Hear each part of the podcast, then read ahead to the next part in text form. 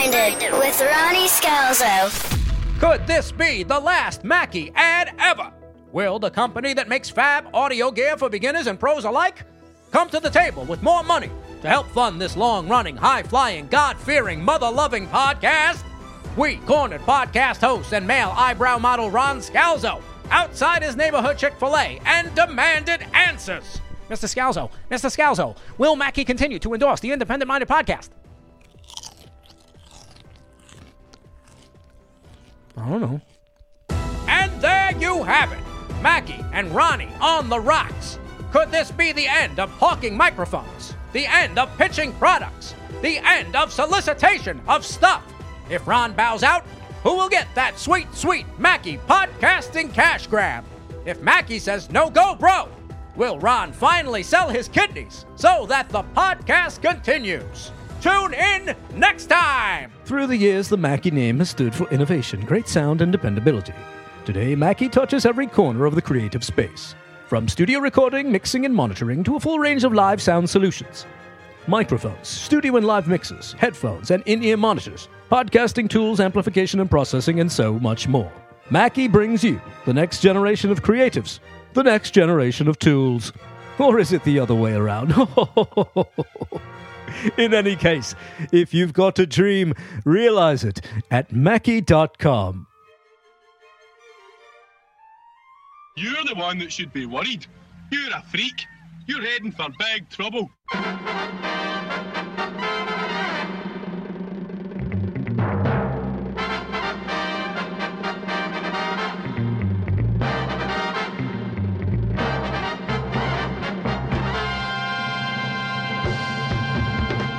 Hey, it's me. I'm trapped in episode 120.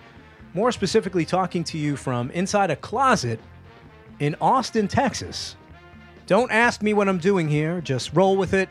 Sit back with your whiskey sour and enjoy your monthly treatment of inspiration and conversation with independent artists from around the world. And whether you've stumbled in on Apple Podcasts, Spotify, Amazon, baldfreak.com slash podcast, you've done yourself a great service. And I hope you brought some extra popcorn because Ronald's got a double feature for you this time around.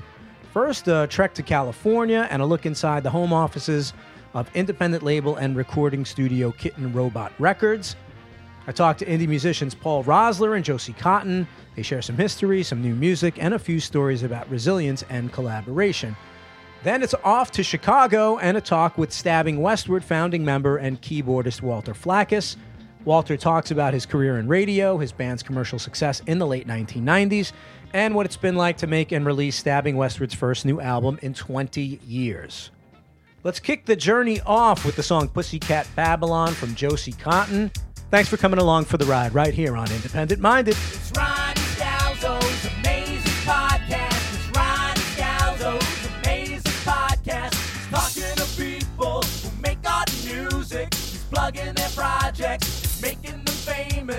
Helping them out just by making them talk about all the cool shit that they do.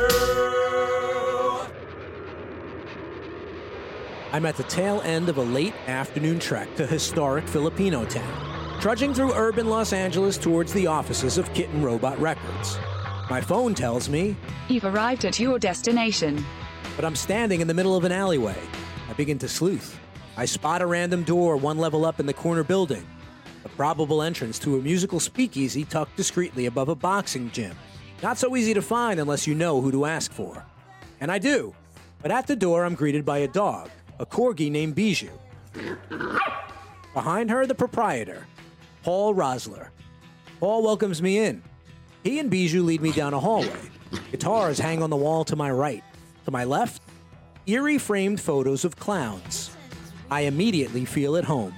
Before I even take out a microphone, Paul and I are talking about the aesthetics of this place, filled with what are called conversation pieces. The style he's going for?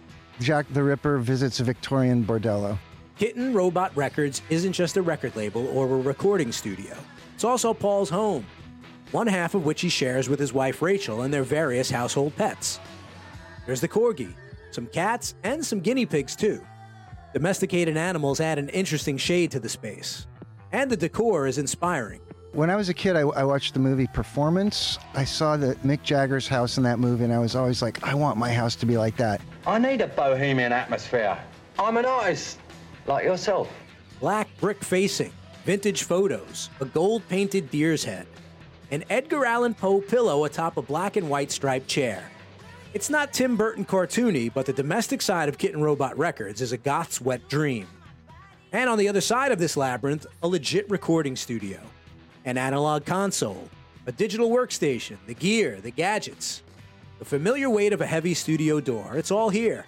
This is the space where Paul does his production work for Kitten Robot. He shares it with another artist, Josie Cotton. Paul and Josie can record their own music here.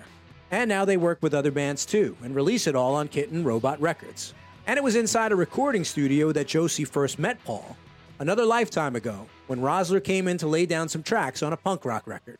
He was so serious and so intense, and I just wondered, who is that? Josie Cotton has had her own musical adventures prior to Kitten Robot. She doesn't like talking about herself, promoting herself, taking pictures. It's an uncomfortable side of the business for some artists. But when you run your own label, you not only have more creative control, you can be more selective about how you pimp yourself out. That wasn't always the case for Cotton, whose song Johnny Are You Queer became a surprise hit in the early 1980s.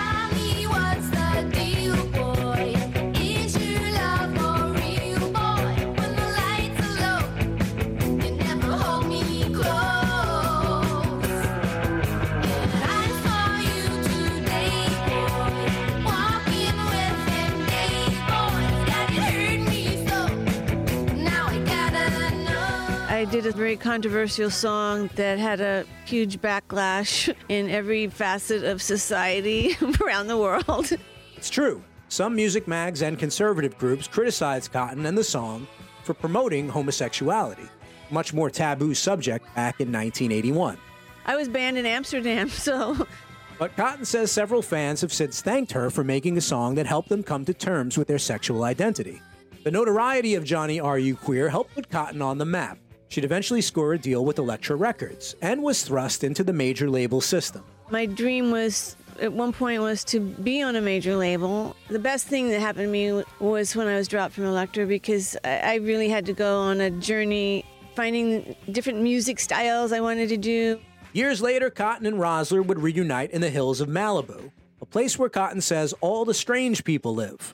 They take their first real shot at the whole DIY thing.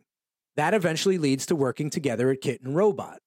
Paul handles the audio side while Josie provides a more aesthetic inspiration for the label. The look of it comes from Josie, 100%. That's Bruce Duff, Josie and Paul's third arm at Kitten Robot. Bruce met Paul in 45 Grave, an 80s era Los Angeles punk band that once featured Nirvana and Foo Fighters guitarist Pat Smear.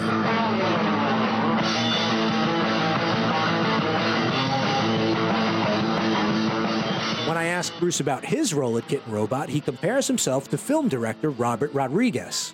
In his garage, he's got a computer and he edits a scene. Takes him a few hours. When he's done editing, he literally rolls his chair across the garage, spins it around. He gets on the other computer and he does the soundtrack to that scene. That's kind of a microcosm of my day. I'm on one computer doing all this business stuff, and at about six o'clock in the morning, six in the evening rather, I roll across to the Pro Tools computer and finish up what I have. Wearing many hats, multitasking. Yes, I do feel Bruce's pain. When you focus too much on the business, the art can suffer. When you're one person doing everything, it's hard to make the business grow. It's never just been about talent, it's never just been about hustle. Many who claim to be self starters eventually find themselves in over their heads in a business that's ever changing and unforgiving. But for some, the passion is innate. By 15, I was completely neurotically obsessed with music. I was practicing 10 hours a day. I was studying classical and I was writing a 47 minute long prog piece in the style of um, Jethro Tull, Emerson, Lake, and Palmer, and yes.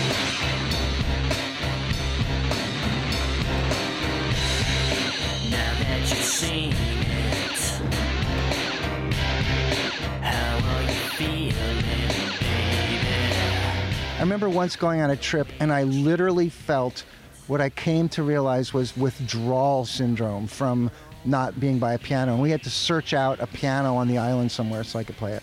At Kitten Robot, Roessler can work on his own music at his own pace. His piano, his synths, his ability to record, all just steps from where he lays his head at night. It's a blessing, and Paul knows it. It wasn't always so easy for him. The New Haven, Connecticut native came to California as a kid and became a prominent part of the LA punk scene. His sister played bass in influential punk band Black Flag. Roessler never found mainstream success as a musician, but that's probably because he never looked for it. His own music is challenging, and decidedly so.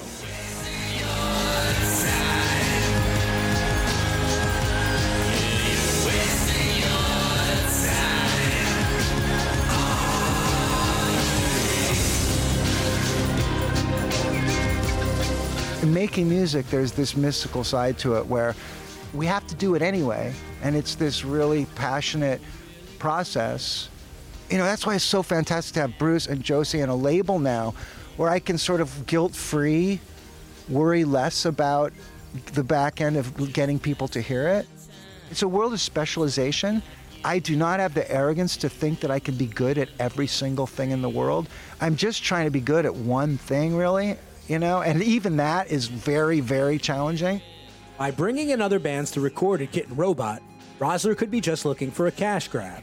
Instead, he uses that role as a producer to find further inspiration. I mean, I am continually surprised by bands that are the furthest thing from the genre I would probably appreciate. And I'm listening to music and I feel it right here in my gut. I'm feeling it. Being part of the process is such a gift. Finding musical kindred spirits is one thing. Finding the right ones to start a business with is another thing entirely. It can all go south quickly. It can lead to lawsuits, bad blood.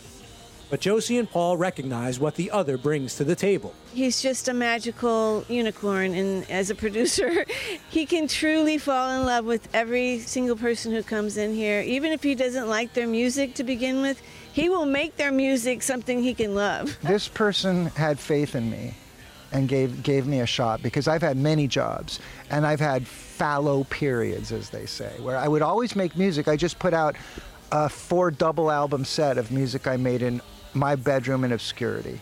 You know it's 65 songs. It's 5 hours long. And there was never a shred of hope that that music would ever be released. So I had very dark periods where it wasn't like this. And if people wonder how to get this all I can say is that for myself, there was no choice. I was going to be making music no matter what. I've been pulled back by music every time I tried to walk away. Yes, right now I am successful, and it took quite a while to get here. Yep, sometimes it takes quite a while to get to your destination. Kind of like it did for me to get back to Santa Monica from Kitten Robot Records. When we wrap the interview, it's rush hour in LA, and I'm nowhere near my apartment. So I hang back for a while and talk shop with Paul. After I say goodbye, I loiter outside in the dark so my phone can tell me where the nearest train station is. Yes, there are trains in LA. From across the street, I watch Paul and his wife step out with Bijou the corgi for an early evening walk. Paul lights a cigarette. They're both smiling. If this is making it in the anti establishment music business, if the journey is twisted but eventually ends up feeling like home, especially when your home is a goth's wet dream with a recording studio and a corgi inside it, then I'm still a believer.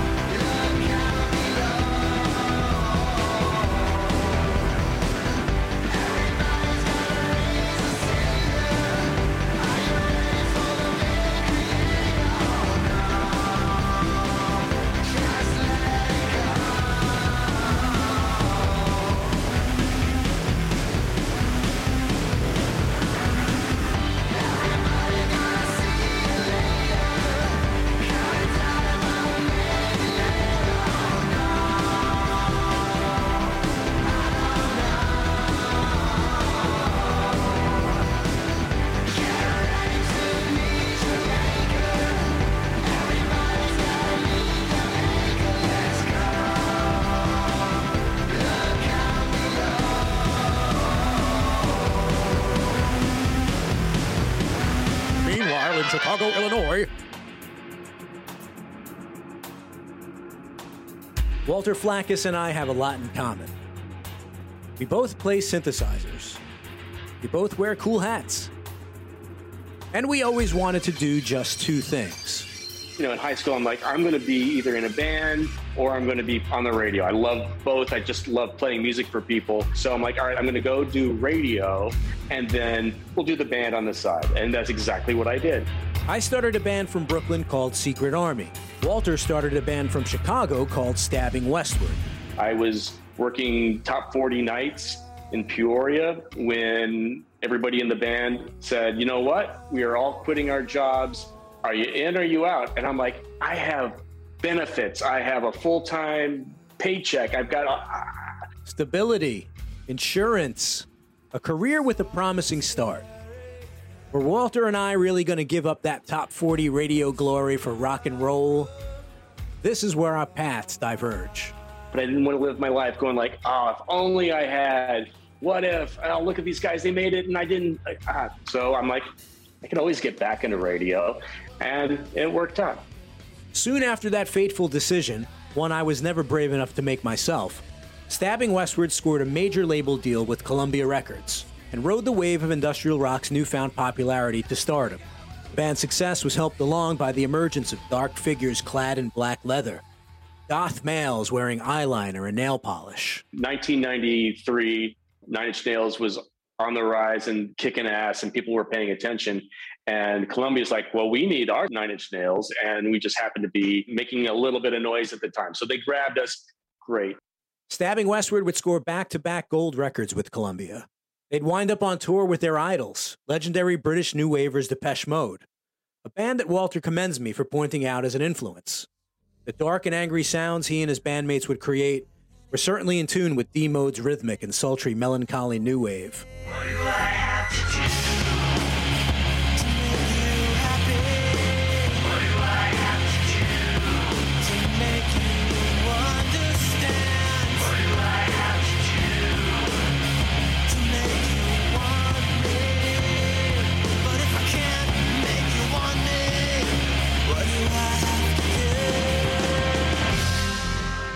I was still making that music too.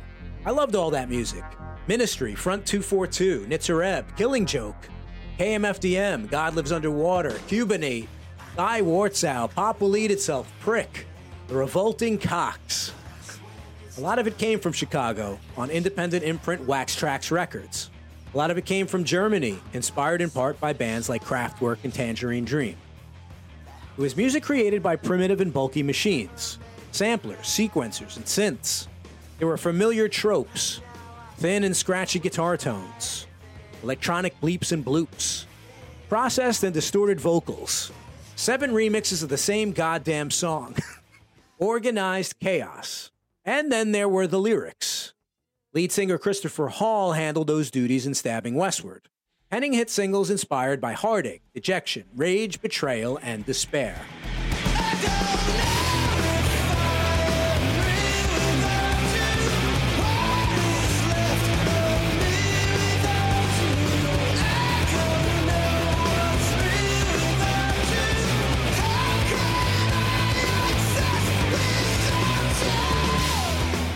So lucky to be able to work with a guy who can write lyrics like that, who can be so honest, who can write these songs that people can identify with. I think that's always been the hidden key to the success this band has had is we've got a guy who everybody can tap into his message and his lyrics. The fact that he still has it through all of our life changes over the past 30 years is amazing. I was one of those young adults who identified. I saw Stabbing Westward at the peak of their powers at a show in New York City. I moshed, I stage dove, I pumped my fist in a sweaty club and demanded more. Christopher Hall was more famous than me, definitely prettier than me, and yet clearly he too had been scorned, had been mystified, and let down by one time muses. I knew this pain, I knew this obsession. It's a songwriter's lot in life, that unrequited love. When Walter first met Chris, they bonded over the same. Christopher and I met at summer band camp, and we were both chasing the same girl at camp throughout the week. Um, neither of us got her. The two have been friends and bandmates ever since, and the core members of a group that would burn out after all that commercial success. Stabbing Westward disbanded in 2002. There was the usual turmoil, bad blood. I also know this pain. When there's money involved, credits, lawyers, those relationships that had solidified thanks to all the musical bonding can splinter, at least for a while. I went back into radio. Christopher started the dreaming. And then in 2014, circumstances brought us back together. And he's like, Hey, you want to do music again? I'm like, You know what? Yeah, I got some ideas. I'd love to have an outlet for it. And that led to the last Dreaming record we did together. And then we were asked if we would play the Cold Waves Festival here in Chicago as Stabbing West. We're like, I don't know if anybody really cares about Stabbing. We were kind of doing the dreaming now. They're like, oh no, people would love this. How about if you play the pre party at a 600 seat venue here? Like, uh, okay, sure. It sold out in three minutes. And then we did the same thing at the Troc in Philly. And it's just like, all right, I guess there are people who still care. And that's when we just started slowly creating the tunes for this. Renaissances don't just happen because there's money or there's interest. That doesn't hurt. But sometimes it just takes one phone call, one text message, a shared experience, a tweak in perspective. Sometimes the worst thing that can happen to one person can set a reunion in motion. Sometimes a loss leads to a win. And so when he reached out because his father passed away and said, I'm coming back to Illinois, I want to hang out, I thought about it and I'm like, you know what? This guy's like my brother. He is the closest friend I've ever had in my entire life. I need to take the 30,000 foot view, think about the big picture. And yeah, of course, I'm going to come to your dad's funeral. And we hung out for 15 hours. And it was just like, yeah, he and I are like brothers, and we'll always have that connection, and it'll always be there till the day we pass.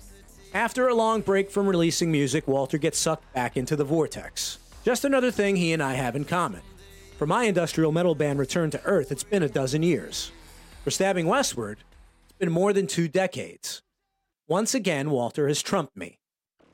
And the band makes moves that reconnect them to their glory days. They work with producer John Fryer, a key figure in their early success, and the man responsible for producing the band's two best albums. They hook up with Cop International, a boutique media company that specializes in the type of music Walter makes. These are relationships that he says allow Stabbing Westward to be the most honest version of themselves. And after all that time away, after all that turmoil, the band still sounds like the band I fell in love with in the 90s.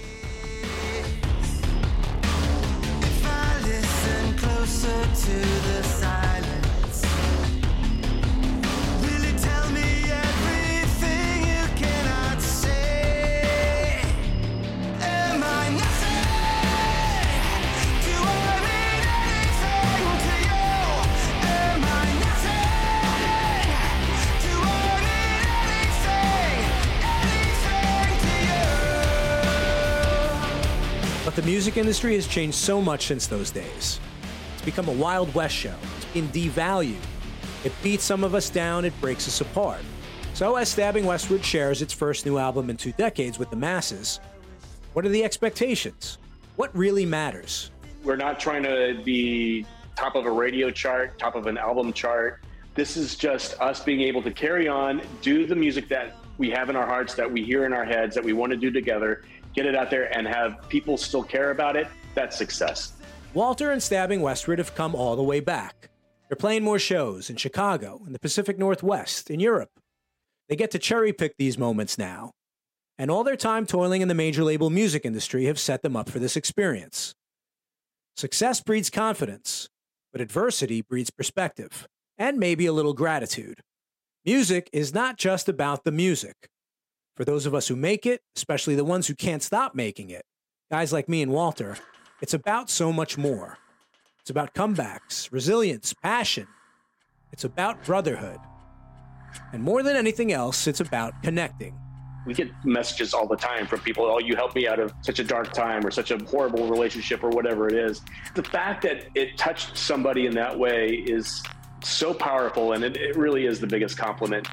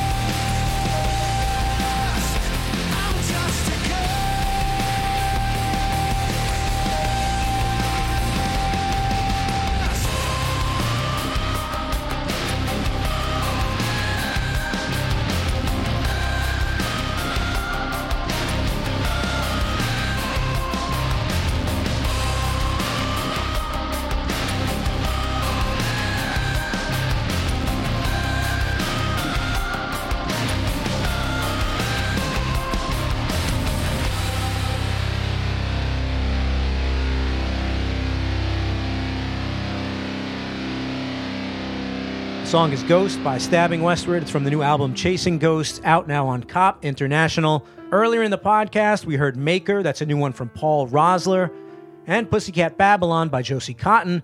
That one's from the album of the same name, and it's out now on Kitten Robot Records. And let me consult my list of thanks. Paul, Josie, Bruce, thank you so much for the hospitality. Ray Rolden at Ray BPR for connecting us and sending out an equal amount of love to Walter and Stabbing Westward publicist Selena Fragassi for making that interview happen. Find out more about the guests kittenrobot.com, paulrosler.com, stabbingwestward.bandcamp.com, and of course the podcast at baldfreak.com slash podcast, and follow me on social media at baldfreakmusic. Drop me a love letter. Link me to your independent music at ron at baldfreak.com. Subscribe, suffer through all 120 episodes, and leave the best review ever for Independent Minded on Apple Podcasts, Spotify, Amazon, and wherever the hell you listen to podcasts. Well, it's time to step out of the closet and into the sunlight once again. Who knows when I'll return or what closet I'll be in next? I sure as hell don't. but wherever I am and whenever that is, I sure hope you'll join me.